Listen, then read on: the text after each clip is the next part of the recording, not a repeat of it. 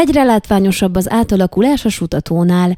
Láthatóan megváltozott a Sutató gátjának környezete az elmúlt évhez viszonyítva, mivel ennek megerősítése egyúttal a korábbi szint megemelését is jelenti.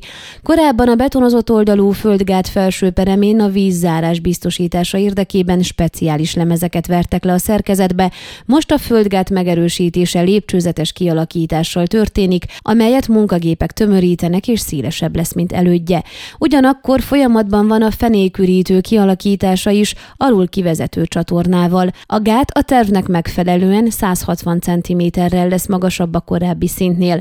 Az Olt vízügyi igazgatóság Hargita megyei részlegétől megtudtuk, hogy a munkálatok az előírt ütemterv szerint haladnak, ezek költségeit a Környezet, Víz és Erdőügyi Minisztérium továbbra is biztosítja.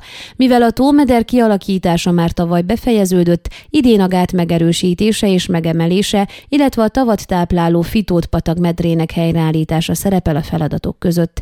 A hátralévő időszakban ugyanakkor be kell fejezni a Sutatóhoz vezető útszakaszok felújítását, makadámutak lesznek, a fenékürítő és az árhullám leürítő kialakítását. A helyreállítást kétezer-huszonhárom folyamán fejezik be. A szakemberek korábban ismertették, hogy a Sutató árvízvédelmi létesítményként vésztározó szerepet tölt majd be, ezért kevés víz marad a mederben, hogy egy árhullám esetén a megnövekvő vízmennyiséget be tudja fogadni.